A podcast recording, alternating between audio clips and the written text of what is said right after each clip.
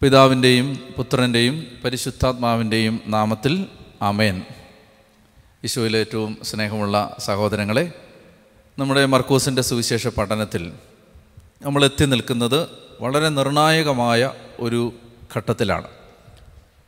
നമ്മൾ ഈ അവസരത്തിൽ നമ്മൾ മർക്കോസിന്റെ സുവിശേഷത്തിന്റെ ആരംഭത്തിൽ സുവിശേഷകൻ എന്താണ് പറയാൻ ശ്രമിച്ചത് എന്ന് ഓർക്കുന്നത് നല്ലതാണ്. എന്താണ്? ഒന്ന് ഒന്ന് മർക്കോസ് ഒന്ന് ഒന്ന് ദൈവപുത്രനായ യേശുക്രിസ്തുവിന്റെ സുവിശേഷത്തിന്റെ ആരംഭം. അപ്പോൾ മർക്കോസ് പറയാൻ ശ്രമിക്കുന്നത് യേശു ദൈവ പുത്രനാണ് യേശു മിശിഹായാണ്. ഈ രണ്ട് കാര്യങ്ങൾ. ഒന്ന് ദൈവ സൺ ഓഫ് ഗോഡ് രണ്ട് ക്രൈസ്റ്റ് മെസ്സയ അപ്പോൾ ഈ രണ്ട് കാര്യങ്ങളാണ് ഈശോ പറയാൻ ദൈവം നമ്മളോട് വെളിപ്പെടുത്താൻ മർക്കോസ് വെളിപ്പെടുത്താൻ ആഗ്രഹിക്കുന്നു. അപ്പോൾ മർക്കോസിന്റെ സുവിശേഷത്തിന് പതിനാറ് അധ്യായമാണ്. ഇപ്പോൾ എട്ടാമത്തെ അധ്യായത്തിന്റെ ഏതാണ്ട് നടുക്ക് നമ്മളെത്തി. അപ്പോൾ ഇവിടെ പകുതിയാകുമ്പോഴേക്കും ഈ സുവിശേഷത്തിന്റെ പകുതിയാകുമ്പോഴേക്കും യേശുവിന്റെ വ്യക്തിത്വത്തെ സംബന്ധിക്കുന്ന പകുതി വെളിപ്പെടുത്തൽ തരികയാണ്. ഘട്ടം ഘട്ടമായിട്ടാണ് അന്ധനെ സുഖപ്പെടുത്തിയത്. ഓർക്കുന്നുണ്ടല്ലോ? പകുതി വെളിപ്പെടുത്തൽ തരികയാണ്. ആ വെളിപ്പെടുത്തൽ പത്രോസ് അപ്പസ്തോലനിലൂടെയാണ് പരിശുദ്ധാത്മാവ് വെളിപ്പെടുത്തി തരുന്നത്. ഇപ്പം നമ്മൾ ഈ മർക്കോസ് പഠിക്കുമ്പോൾ ഈ ഭാഗം വളരെ പ്രധാനപ്പെട്ടതാണ്. പതിനാറാം അധ്യായത്തിൽ ഇനി ഇതിന്റെ ഒരു ഫൈനൽ വെളിപ്പെടുത്തലുണ്ടാവും. എട്ടാം അധ്യായത്തിൽ ഇതിന്റെ ആദ്യത്തെ വെളിപ്പെടുത്തൽ. അപ്പോൾ ഇത് വളരെ ടേണിംഗ് പോയിന്റാണ് അപ്പോൾ അതുകൊണ്ട് നമുക്ക് അമ്മയുടെ വലിയ മാധ്യസ്ഥം തേടി പ്രാർത്ഥിക്കാം. നമുക്ക് ഇനിയുള്ള കാര്യങ്ങൾ കുറച്ചുകൂടി ഗഹനമാണ് ആഴമുള്ളതാണ്. ഒരു സാധാരണ വായനയിൽ മനസ്സിലാവുന്നതല്ല.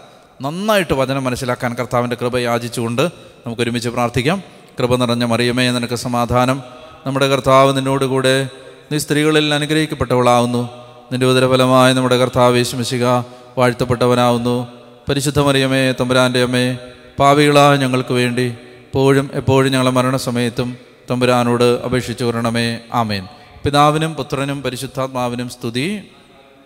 ആമേൻ. ഹാലേ ലുയാ ഹാലേ ലുയാ അപ്പോൾ ഒന്നാമത്തെ കാര്യം. നമ്മൾ എടുക്കുന്നത് മർക്കോസ് എട്ട് ഇരുപത്തി ഏഴ് മുതൽ ഇരുപത്തി മുപ്പത് വരെ. മുപ്പത് വരെ. ഇരുപത്തേഴ് മുതൽ മുപ്പത് വരെ. നമ്മൾ എടുക്കുന്നത് മർക്കോസ് എട്ട് ഇരുപത്തേഴ് മുതൽ മുപ്പത് വരെ. ഈ ഭാഗം പഠിക്കുന്നതിന് മുമ്പ് കുറച്ചൊരു ഇൻട്രഡക്ഷൻ പറഞ്ഞു തരാം. അത് കേട്ടാലേ ഇനി അടുത്തുള്ള ഭാഗം നമുക്ക് മുന്നോട്ട് പോകാൻ പറ്റും. അപ്പോൾ അതുകൊണ്ട് ആദ്യ ഭാഗം നമ്മൾ ഇതിന്റെ ഒരു ആമുഖമായിട്ട് എടുക്കുകയാണ്. ഇനിയുള്ളൊരു സെഷന്റെ അപ്പോൾ ഇത് പത്രോസിന്റെ വിശ്വാസ പ്രഖ്യാപനമാണ്. എന്താണ് പത്രോസ് പ്രഖ്യാപിക്കുന്നത്? യേശു ആരാണെന്ന് പ്രഖ്യാപിക്കുകയാണ്. ഈ പത്രോസിന്റെ വിശ്വാസ പ്രഖ്യാപനം ഈ വചനഭാഗത്തിന്റെ അല്ലെങ്കിൽ ഈ സുവിശേഷത്തിന്റെ ടേണിംഗ് പോയിന്റാണ് വഴിത്തിരിവാണ്. ദൈവപുത്രനായ മിശിക ഇതാണ് യേശുവിന്റെ ഐഡന്റിറ്റി.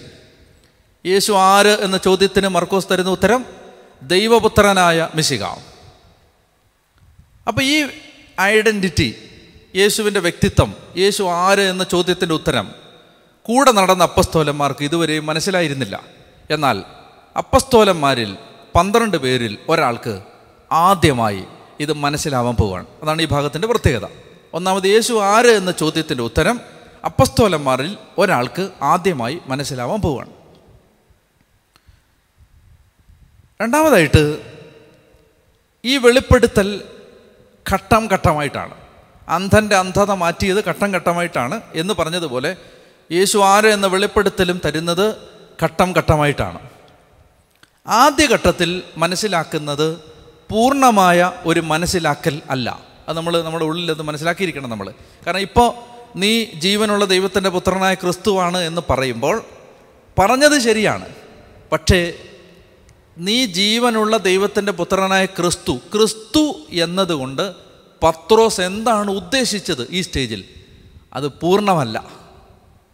ക്രിസ്തു എന്നാൽ പത്രോസ് ഉദ്ദേശിച്ചിരിക്കുന്നത് വേറെ ഒരു കാര്യമാണ്. നമുക്ക് കുറച്ച് കഴിഞ്ഞ് മനസ്സിലാവും. എന്നാൽ ക്രിസ്തു എന്നതുകൊണ്ട് പിതാവായ ദൈവം ഉദ്ദേശിക്കുന്നത് മിശിക എന്നാൽ ആരാണ്? What does it what does it mean to be Messiah ക്രിസ്തു എന്ന് പറഞ്ഞാൽ ആരാ? ഇപ്പോൾ ഞങ്ങളുടെ മുമ്പിൽ നിൽക്കുന്ന ആൾ ക്രിസ്തുവാണ്. അത് മനസ്സിലായി. മിശികായാണ് ദൈവത്തിന്റെ പുത്രനാണ്. പക്ഷെ ദൈവപുത്രൻ എന്ന വാക്കിന്റെ അർത്ഥം എന്താ? മിശിക എന്ന വാക്കിന്റെ അർത്ഥം എന്താ? ഇത് ഇനി പിന്നെ മനസ്സിലാവും. ഇപ്പം ആരാന്ന് മനസ്സിലായി? ഈ വ്യക്തിത്വത്തിന്റെ ഉള്ളടക്കം പതുക്കെ മനസ്സിലാവും. ഞാൻ പറയുന്നത് മനസ്സിലാവുന്നുണ്ടോ?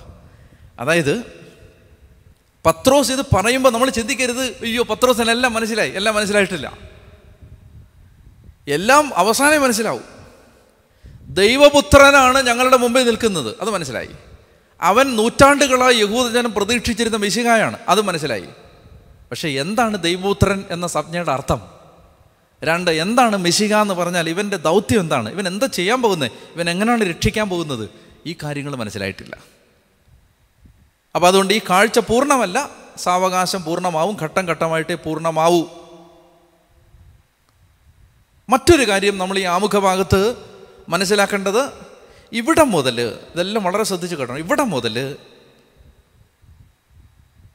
റൂട്ട് മാറുകയാണ്. ഇവരുടെ യാത്രയുടെ റൂട്ട് മാറുകയാണ്.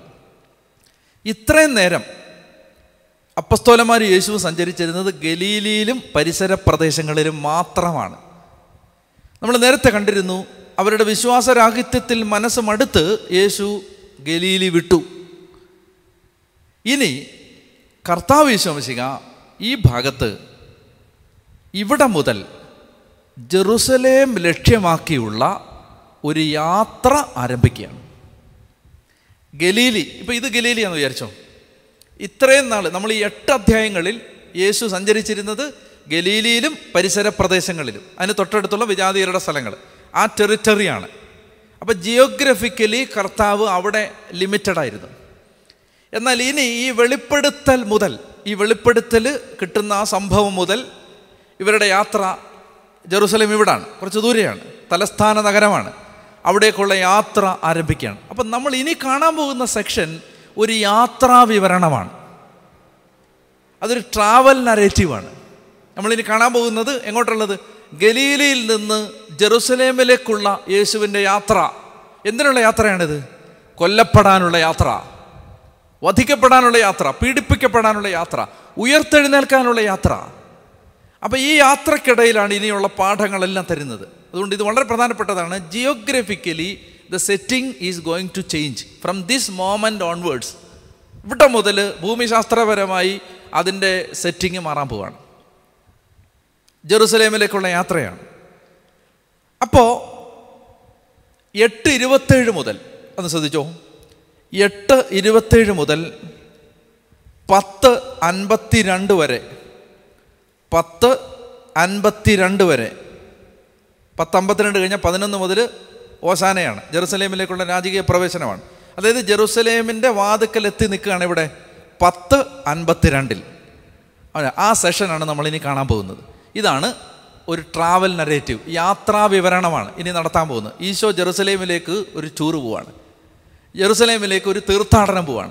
ആ തീർത്ഥാടനത്തിൽ ഈശോയ്ക്ക് എന്തെല്ലാം സംഭവിക്കുന്നു? ഈശോ എന്തെല്ലാം പഠിപ്പിക്കുന്നു? ഈശോ എന്തെല്ലാം മനസ്സിലാക്കി തരുന്നു? ഇതെല്ലാം നമ്മൾ കാണാൻ പോവുകയാണ് പറഞ്ഞേ ഹാലേ ലുയാ ഹാലേ ലുയാ അപ്പോൾ ഇത് ശ്രദ്ധിച്ചോണം. എട്ട് ഇരുപത്തേഴ് മുതൽ പത്ത് അൻപത്തിരണ്ട് വരെ ട്രാവൽ നാരേറ്റീവാണ് യാത്രാ വിവരണമാണ്. ഇനി എന്താണ് ഇവിടെ പഠിപ്പിക്കുന്നത്? അതാണ് അടുത്ത വിഷയം. ഈ ട്രാവൽ നരേറ്റീവിൽ ഈശോ എന്താണ് പഠിപ്പിക്കാൻ പോകുന്നത്? പഠിപ്പിക്കാൻ പോകുന്നത് ഒരു വിഷയമാണ്. ആ വിഷയമാണ് ദ വേ വഴി. എന്ത് വഴി? ഉദാഹരണത്തിന് നമുക്ക് ചില വാക്യങ്ങളൊന്ന് എടുത്ത് വായിക്കാം. എട്ട് ഇരുപത്തേഴ് വായിച്ചേ. യേശുവും ശിഷ്യന്മാരും കേസറിയ ഫിലിപ്പിയിലെ ഗ്രാമങ്ങളിലേക്ക് പുറപ്പെട്ടു. വഴി മധ്യേ. കണ്ടോ? വഴി. വഴി മധ്യേ. എട്ട് ഇരുപത്തേഴ് ഒമ്പത് മുപ്പത്തി മൂന്നും മുപ്പത്തിനാലും. ഒൻപതാം അധ്യായം മുപ്പത്തിമൂന്നും മുപ്പത്തിനാലും. വായിക്കാം. അവർ പിന്നീട് കവർണാമിലെത്തി അവൻ വീട്ടിലായിരിക്കുമ്പോൾ അവരോട് ചോദിച്ചു വഴിയിൽ വെച്ച് എന്തിനെക്കുറിച്ചാണ് നിങ്ങൾ തമ്മിൽ തർക്കിച്ചിരുന്നത്. അവർ നിശബ്ദരായിരുന്നതേ ഉള്ളൂ. കാരണം തങ്ങളിൽ ആരാണ് വലിയവനെന്നതിനെക്കുറിച്ചാണ് വഴിയിൽ വെച്ച് അവർ കണ്ടോ? വഴി വഴി. ട്രാവ വേണ്ടോ മനസ്സിലായോ? പൊയ്ക്കൊണ്ടിരിക്കുകയാണ്. വഴി. ഈ വഴി വളരെ പ്രധാനപ്പെട്ടതാണ്. എന്താണ് വഴി എന്ന് ഞാൻ ഇത്തിരി കഴിഞ്ഞിട്ട് പറയാം. പത്താം അധ്യായം പതിനേഴാം വാക്യം. പത്താം അധ്യായത്തിന്റെ പതിനേഴാം വാക്യം. യേശു വഴിയിലേക്ക് ഇറങ്ങിയപ്പോൾ ഒരുവൻ ഓടി വന്ന് അവന്റെ മുമ്പിൽ മുട്ടുകുത്തി. എങ്ങോട്ടുള്ള വഴി?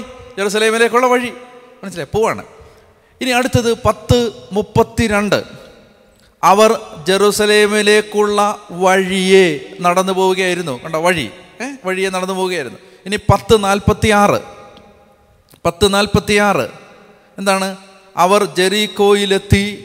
അവൻ ശിഷ്യരോടും വലിയൊരു ജനക്കൂട്ടത്തോടും കൂടെ ജെറീക്കോ വിട്ടുപോകുമ്പോൾ തിമേയൂസിന്റെ പുത്രനായ ബർത്തമേയൂസ് എന്ന അന്ധയാചകൻ വഴിയരികിൽ കണ്ടോ?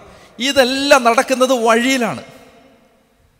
ഈ ഇനി വിവരിക്കാൻ പോകുന്ന എല്ലാ സംഭവങ്ങളും നടക്കുന്നത് റോഡ് സൈഡിലാണ്. യാത്രക്കിടയിലാണ്. വളരെ വളരെ പ്രധാനപ്പെട്ടതാണ്. ഈ ഒരു ഒറ്റ കാര്യം അറിഞ്ഞാൽ നമുക്ക് വലിയ വെളിപ്പെടുത്തലുകൾ കിട്ടും ഈ വഴിയാണത്. എന്തിനുള്ള വഴിയാണ്? കർത്താവ് നമ്മളെ കൈക്ക് പിടിച്ച് ഗ്രാമത്തിന് വെളിയിലേക്ക് കൊണ്ടുപോയി അവൻ ആരാണെന്ന് വെളിപ്പെടുത്തി തരാൻ പോകുന്ന ആ യാത്രയുടെ വഴി. ഹാലേലുയാ മനസ്സിലായോ? അവൻ മനസ്സിലാക്കി തരാൻ പോകുന്ന വഴി. അവൻ മനസ്സിലാക്കി തരാണോ ഇതെല്ലാം നമ്മൾ ആലോചിച്ച് നോക്ക്. ഇത് പരിശുദ്ധാത്മാവല്ല എഴുതിയത്? അല്ലേ? ഇത് പരിശുദ്ധാത്മാവാണ് എഴുതിയത്. ഇത് മർക്കോസ് അല്ല എഴുതിയത്? മർക്കോസിന് ഇങ്ങനെ കണക്ക് കൂട്ടി എഴുതാൻ പറ്റുമോ ഇത് മർക്കോസ് അല്ല എഴുതിയത്. ഇത് പരിശുദ്ധാത്മാവാണ് എഴുതിയത്. അതുകൊണ്ടാണ് ഇതെല്ലാം അങ്ങനെ കർത്താവ് ഇനി പത്തമ്പത്തിരണ്ട് കൂടെ വായിച്ചെന്ന് പത്ത് അൻപത്തിരണ്ട് യേശു പറഞ്ഞു നീ പൊക്കൊള്ളുക. നിന്റെ വിശ്വാസം നിന്നെ രക്ഷിച്ചിരിക്കുന്നു. തൽക്ഷണം അവന് കാഴ്ച ലഭിച്ചു. അവൻ യേശുവിനെ അനുഗമിച്ചു. അനുഗമിക്കുന്ന എവിടാ? യാത്രയിലല്ലേ? പോകുമ്പോൾ പുറകെ പോകുന്നതിനാണ് അനുഗമിക്കുക എന്ന് പറയുന്നത്. മനസ്സിലായോ? വഴിയേ പോവുകയാണ്. അതിനുശേഷമാണ് ജെറുസലേമിലേക്ക് കയറുന്നത്. അപ്പോൾ ഇവരെല്ലാം യേശുവിനെ അനുഗമിച്ച് യേശുവിന്റെ പിന്നാലെ യാത്ര ചെയ്യുകയാണ്. ഉച്ചത്തി പറഞ്ഞേ ഹാലേ ലുയാ ഹാലേ ലുയാ ഹാലേ ലുയാ അപ്പോൾ എന്താണ് ഈ വഴി? നമുക്ക് സുവിശേഷത്തിന്റെ ആരംഭത്തിലേക്ക് പോവാം. മർക്കോസിന്റെ സുവിശേഷത്തിന്റെ ഒന്നാമത്തെ അധ്യായത്തിന്റെ രണ്ടാമത്തെ വാക്യം വായിച്ചേ. മർക്കോസ് ഒന്ന് രണ്ട്. ഇതാ നിനക്ക് മുമ്പേ ഞാൻ എന്റെ ദൂതനെ അയക്കുന്നു അവൻ നിന്റെ വഴി ഒരുക്കും. കണ്ടോ? വഴി. കർത്താവിന്റെ വഴി ഒരുക്കുവിൻ എന്ന് മരുഭൂമിയിൽ വിളിച്ചു പറയുന്നവന്റെ ശബ്ദം.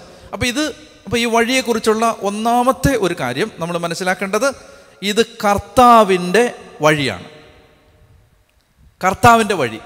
കർത്താവിന്റെ വഴി എന്ന് പറഞ്ഞാൽ യേശുവിന്റെ വഴിയാണ്. അപ്പോൾ നമ്മൾ ഈ സുവിശേഷം വായിക്കുന്ന നമ്മൾ ഈ ഭാഗങ്ങൾ ഇനി വായിക്കുമ്പോൾ എന്താണ്? യേശുവിന്റെ വഴി എന്താണ്? അതിന് ഈ ഭാഗം വായിച്ചാൽ മതി. എന്താണ് കുറച്ചുകൂടെ ശ്രദ്ധിച്ച് എന്താണ് ക്രിസ്തു മാർഗം? എന്താണ് ക്രിസ്ത്യാനിറ്റി? എന്താണ് ക്രിസ്തീയത? എന്താണ് ക്രിസ്തീയ ജീവിതം? ഇത് വായിച്ചാൽ മതി. ഇതാണ് കർത്താവിന്റെ വഴി. കർത്താവിനെ അനുഗമിക്ക അനുഗമിക്കുന്നവർ നടക്കേണ്ട വഴി ഇതാണ്.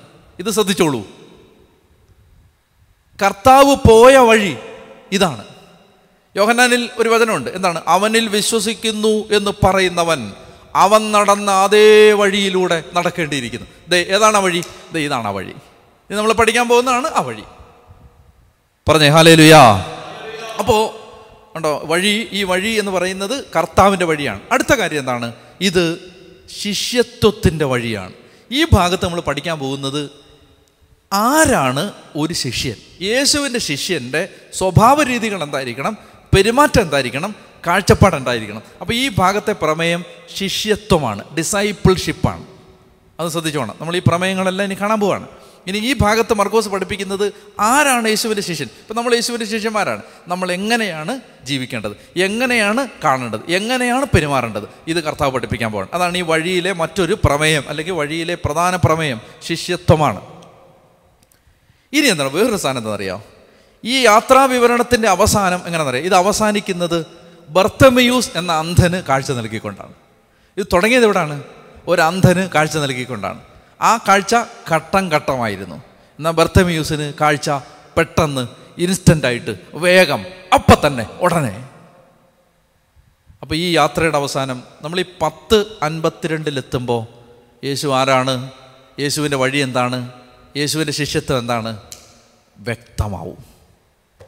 അതിന്റെ ഉദാഹരണമായിട്ടാണ് ഈ ബർത്തമയൂസിനെ സുഖപ്പെടുത്തുന്ന സംഭവം വിവരിച്ചിരിക്കുന്നത്. എന്നൊക്കെ പറഞ്ഞേ ഹാലേ ലുയാ ഉച്ചത്തി പറഞ്ഞേ ഹാലേ ലുയാ ഹാലേ ലുയാ ഹാലേ ലുയാ ഹാലേ ലുയാ ഹാലേ ലുയാ അപ്പോൾ അതുകൊണ്ട് ഞാൻ അതിന്റെ ഒരു ആമുഖം പറഞ്ഞാണ് നമ്മളതിലേക്ക് കടക്കുന്നതിന് മുമ്പ് നമുക്ക് കുറച്ച് ഗൗരവമായിട്ട് ഈ വിഷയങ്ങൾ ചർച്ച ചെയ്യാനുണ്ട്. അപ്പം അതുകൊണ്ട് നമ്മൾ ഒരിക്കൽ കൂടി നന്നായിട്ട് എന്നെ ശ്രദ്ധിച്ച്. ഞാൻ ഈ വചനത്തിന്റെ വ്യാഖ്യാനമല്ല ഞാൻ ഇത്രയും പറഞ്ഞതിനെ ഒന്നുകൂടെ ഒന്ന് പറയാൻ ശ്രമിക്കുകയാണത് നമുക്ക് നന്നായിട്ടൊന്ന് മനസ്സിലാക്കിയാലേ നമുക്ക് മുന്നോട്ട് പോകാൻ പറ്റൂ. അതുകൊണ്ട് വളരെ വളരെ ശ്രദ്ധയോടെ നിങ്ങൾ കേൾക്കുക. എന്താണ്? മർക്കോസ് പറയാൻ ശ്രമിക്കുന്നത് എന്താണ്? മർക്കോസിന്റെ ഈ സുവിശേഷം വായിക്കുമ്പോൾ വായനക്കാരൻ എന്ന നിലയിൽ ഞാൻ മനസ്സിലാക്കണമെന്ന് മർക്കോസ് എന്ന സുവിശേഷകൻ എന്താണ് ആഗ്രഹിച്ചത്? എന്താണ് ആഗ്രഹിച്ചത്? യേശു ദൈവപുത്രനായ മിശികായാണ് ഇത് ആദ്യഘട്ടത്തിൽ ആർക്കും മനസ്സിലാവുന്നില്ല. യേശു തന്റെ ദൈവത്വം തെളിയിക്കാൻ യേശു താൻ ദൈവമാണെന്ന് തെളിയിക്കാൻ അത്ഭുതങ്ങളും അടയാളങ്ങളും പ്രവർത്തിച്ചു. നമ്മുടെ ജീവിതത്തിൽ അങ്ങനെ പ്രവർത്തിച്ചിട്ടുണ്ട്. യേശു ദൈവമാണെന്ന് നമ്മൾ വിശ്വസിക്കാൻ ആദ്യകാലങ്ങളിൽ അത്ഭുതങ്ങൾ അടയാളങ്ങൾ ദൈവം നമ്മുടെ ജീവിതം ഒത്തിരി ചെയ്തിട്ടുണ്ട്. എന്നാൽ നമുക്ക് അതുകൊണ്ടൊന്നും മനസ്സിലായില്ല. നമ്മൾ വീണ്ടും വീണ്ടും വീണ്ടും അവനെ അടയാളങ്ങൾ പ്രവർത്തിക്കുന്നവനായി അത്ഭുതം പ്രവർത്തിക്കുന്നവനായി അത്ഭുത പ്രവർത്തകനായി മാത്രം കണ്ട് ജീവിച്ചുകൊണ്ടിരിക്കുകയാണ്. കർത്താവ് പറയാണ് അത് പോരാ. നിങ്ങൾ നിങ്ങളുടെ പാപങ്ങളിൽ മരിക്കും. എന്ത് സംഭവിച്ചാൽ നിങ്ങൾ ഞാൻ ആരാണെന്ന് യഥാർത്ഥത്തിൽ മനസ്സിലാക്കിയില്ലെങ്കിൽ നിങ്ങൾ നിങ്ങളുടെ പാപങ്ങളിൽ മരിക്കും. ക്രിസ്തീയ ജീവിതം എന്ന് പറയുന്നത് കുറേ അനുഗ്രഹങ്ങൾ മാത്രം വാങ്ങിയുള്ള ജീവിതമല്ല മറിച്ച് യേശു ആരാണെന്ന് ശരിക്കും ആഴമായി മനസ്സിലാക്കേണ്ട ജീവിതമാണ്. ഇതാണ് മർക്കോസ് അടുത്തതായി പറയാൻ ശ്രമിക്കുന്നത്. അത് മനസ്സിലാക്കി തരാൻ വേണ്ടി അപ്പം വർദ്ധിപ്പിച്ചു കടലിന് മീതെ നടന്നു പരിസയരുമായിട്ട് അടയാളങ്ങളെ സംബന്ധിച്ച് തർക്കമുണ്ടായി പാരമ്പര്യത്തെക്കുറിച്ച് തർക്കമുണ്ടായി അന്ധന് കാഴ്ച കൊടുക്കുന്ന സംഭവം ഇങ്ങനെ പടിപടിയായിട്ട് കർത്താവ് അനേകം സന്ദർഭങ്ങളിൽ തന്റെ ദൈവത്വം തെളിയിച്ചെങ്കിലും നമുക്ക് മനസ്സിലായില്ല. ഈ സന്ദർഭത്തിൽ അങ്ങനെ നിസ്സഹായരായിട്ട് നമുക്ക് വീണ്ടും ഈ വിശ്വാസത്തെ വളരാൻ പറ്റുന്നില്ല. പ്രാർത്ഥനാ ജീവിതത്തെ വളരാൻ പറ്റുന്നില്ല. ദൈവസ്നേഹത്തെ നമ്മൾ ഉയരുന്നില്ല. ഈ സന്ദർഭത്തിൽ പരാജയപ്പെട്ട് നിൽക്കുമ്പോൾ സുവിശേഷകൻ നമ്മളോട് പറയുകയാണ് നിങ്ങൾ എന്ത് ചെയ്യണം? നിങ്ങൾ ഈ അവസ്ഥ അംഗീകരിച്ചിട്ട് നിങ്ങൾ അവന്റെ അടുത്ത് ചെന്നിട്ട് പറ കർത്താവേ എന്നെ ഒന്ന് സ്പർശിക്കണേ. എനിക്ക് കാഴ്ച കിട്ടുന്നില്ല. ഞാൻ അന്ധനാണ്. യേശു ആരാണെന്ന് മനസ്സിലാക്കാനാവാത്ത വിധത്തിൽ അന്ധത ബാധിച്ച ഒരാളാണ് ഞാൻ. എന്ന് പറയുകയാണ്. അപ്പോൾ അവനോട് പറയുകയാണ് കർത്താവ് എന്നെ സ്പർശിക്കണേ. ഇവനെ സ്പർശിക്കണേ. ഉടനെ എന്താണ്? കർത്താവ് ഉടനെ കൈക്ക് പിടിച്ചു. ഗ്രാമത്തിന് വെളിയിലേക്ക് കൊണ്ടുപോയി. അവനെ തുപ്പി അവന്റെ മേൽ കൈവച്ചു. അന്ധത മാറട്ടെ എന്ന് പറഞ്ഞു. കാണുന്നുണ്ടോ നോക്കാൻ പറഞ്ഞു. അപ്പോൾ അവൻ പറഞ്ഞു വ്യക്തമായിട്ട് കാണുന്നില്ല അവ്യക്തമായിട്ട് കാണുന്നുള്ളൂ. ആദ്യത്തെ ഘട്ടം ഇതാണ്. ആദ്യം നമുക്ക് മനസ്സിലാക്കി തരും പക്ഷേ നല്ല ക്ലിയർ ആയിരിക്കില്ല. പതുക്കെ പതുക്കെ പതുക്കെ കർത്താവ് ഇത് വ്യക്തമാക്കി തരും. ഇതാണ് ഞാൻ ആദ്യം പറഞ്ഞത്. ഇനി എന്താണ്? ഈ വ്യക്തമാക്കി തരുന്ന ആദ്യ ഘട്ടമാണ് എട്ടാം അധ്യായത്തിന്റെ ഇരുപത്തിയേഴ് മുതൽ നമ്മൾ കാണാൻ പോകുന്നത്. ആ എട്ട് ഇരുപത്തിയേഴ് മുതൽ നമ്മൾ പത്താം അധ്യായത്തിന്റെ അമ്പത്തിരണ്ട് വരെ ഒരു യാത്രയാണ്. ആ യാത്ര ജെറുസലേമിലേക്കുള്ള യാത്രയാണ്. ട്രാവൽ നരേറ്റീവാണ്. ആ യാത്ര ഗലീലി വിട്ട് ജെറുസലേമിലേക്കുള്ള യാത്ര ആ യാത്രക്കിടയിൽ കർത്താവ് ഒരു വിഷയമാണ് പഠിപ്പിക്കുന്നത് വഴി. അതിന്റെ ഉദാഹരണങ്ങൾ ഞങ്ങൾ പറഞ്ഞത് ഓർമ്മയിലുണ്ടാവണം. വഴി. എന്താണത് വഴി? കർത്താവിന്റെ വഴി ശിഷ്യത്വത്തിന്റെ വഴി ക്രിസ്തീയ ജീവിതത്തിന്റെ വഴി. യേശുവിൽ വിശ്വസിക്കുന്നു ഇപ്പോൾ ഒരു പുരോഹിതൻ എങ്ങനെ ജീവിക്കണം? ആ വഴി. എന്താണ് ക്രിസ്തീയ മാർഗം? ക്രിസ്തു മാർഗം. എന്താണ് ക്രിസ്ത്യാനിറ്റി? അതാണ് ആ വഴി. അത് മനസ്സിലാക്കി തന്നിട്ട് കർത്താവ് ജെറുസലേമിലേക്ക് പ്രവേശിക്കും. ഇത്രയും പിടി കിട്ടിയോ? അതുകൊണ്ട് നമുക്ക് ഈ ആമുഖത്തോടു കൂടി വേണം. നമുക്ക് അടുത്ത എപ്പിസോഡിൽ ഈ പത്രോസിന്റെ വിശ്വാസ പ്രഖ്യാപനത്തെ കാണാൻ കർത്താവ് നമുക്ക് കൂടുതൽ വചനം വെളിപ്പെടുത്തി തരാൻ ഒന്ന് കണ്ണുകൾ അടച്ച് ഈ സമയത്തൊന്ന് ആഗ്രഹിച്ച് നന്നായിട്ടൊന്ന് പ്രാർത്ഥിച്ച് കർത്താവെ സാമൂഹലിനെ പോലെ ഞങ്ങൾ പ്രാർത്ഥിക്കുകയാണ്. കർത്താവെ അരളി ചെയ്താലും ദാസനിതാ ശ്രവിക്കുന്നു. സാമൂഹലിനെ പോലെ ഞങ്ങൾ അപേക്ഷിക്കുകയാണ്. കർത്താവെ അരളി ചെയ്യണമേ ദാസനിതാ ശ്രവിക്കുന്നു. കർത്താവെ യശയ്യായിൽ അമ്പതിൽ ദൈവത്തിന്റെ വചനം വെളിപ്പെടുത്തിയതുപോലെ പ്രഭാതത്തിൽ ശിഷ്യനെ എന്ന പോലെ അവിടുന്ന് എന്റെ കാതുകളെ ഉണർത്തുന്നു. ദൈവമായ കർത്താവ് എന്റെ ഹൃദയം തുറന്നു തന്നു. ദൈവമേ പ്രഭാതത്തിൽ ശിഷ്യനെന്ന പോലെ കാതുകളെ അങ്ങ് ഉണർത്തണമേ. ദൈവമേ അടിച്ചവർക്ക് പുറവും താടിമീശ പറിച്ചവർക്ക് കവിളും കാണിച്ചു കൊടുക്കാൻ മാത്രം ദൈവമായ കർത്താവ് യേശുവിനെ ഒരുക്കിയത് പ്രഭാതത്തിൽ വെളിപ്പെടുത്തൽ കൊടുത്തുകൊണ്ടാണ്. ദൈവമേ ഈ സമയത്ത് ഞങ്ങൾ പ്രാർത്ഥിക്കുന്നു എന്താണ് ക്രിസ്തീയ ജീവിതം? എന്താണ് ശിഷ്യത്വം? എന്താണ് ദൈവം ഞങ്ങളിൽ നിന്ന് ആഗ്രഹിക്കുന്ന ഒരു ജീവിതശൈലി? ഇത് മനസ്സിലാക്കി തരാൻ കർത്താവെ അവിടുന്ന് ഞങ്ങളെ വഴി കർത്താവിന്റെ വഴി പഠിപ്പിച്ചു തരണമേ. ശിഷ്യത്വത്തിന്റെ വഴി പഠിപ്പിച്ചു തരണമേ. യേശു ആരാണെന്ന് പഠിപ്പിച്ചു തരണമേ.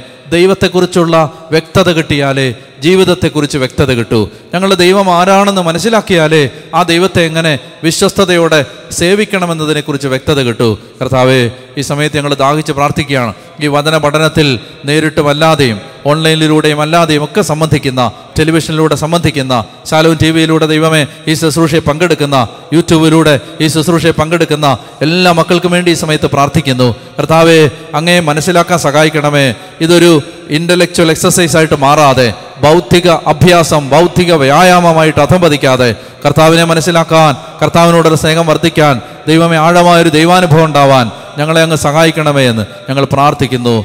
ഹാലേ ലുയ്യ ഹാലേ ലുയ്യ ഹാലേ ലുയ്യ ഹാലേ ലുയ്യ പരിശുദ്ധ അമ്മയമ്മയ്ക്ക് നന്ദി പറഞ്ഞ് പ്രാർത്ഥിക്കുന്നു. നന്മ നിറഞ്ഞ മറിയമേ സ്വസ്തി. കർത്താവ് അങ്ങയുടെ കൂടെ സ്ത്രീകളിൽ അങ്ങ് അനുഗ്രഹിക്കപ്പെട്ടവളാകുന്നു അങ്ങയുടെ ഉദരഫലമായ ഈശോ അനുഗ്രഹിക്കപ്പെട്ടവനാവുന്നു. പരിശുദ്ധ മറിയമ്മേ തമ്പുരാന്റെ അമ്മേ പാപികളായ ഞങ്ങൾക്ക് വേണ്ടി എപ്പോഴും എപ്പോഴും ഞങ്ങളുടെ മരണസമയത്തും തമ്പുരാനോട് അപേക്ഷിച്ചു കൊരണമേ ആമേൻ. പിതാവിനും പുത്രനും പരിശുദ്ധാത്മാവിനും സ്തുതി. ആദ്യം മുതൽ നീക്കും ആമേൻ.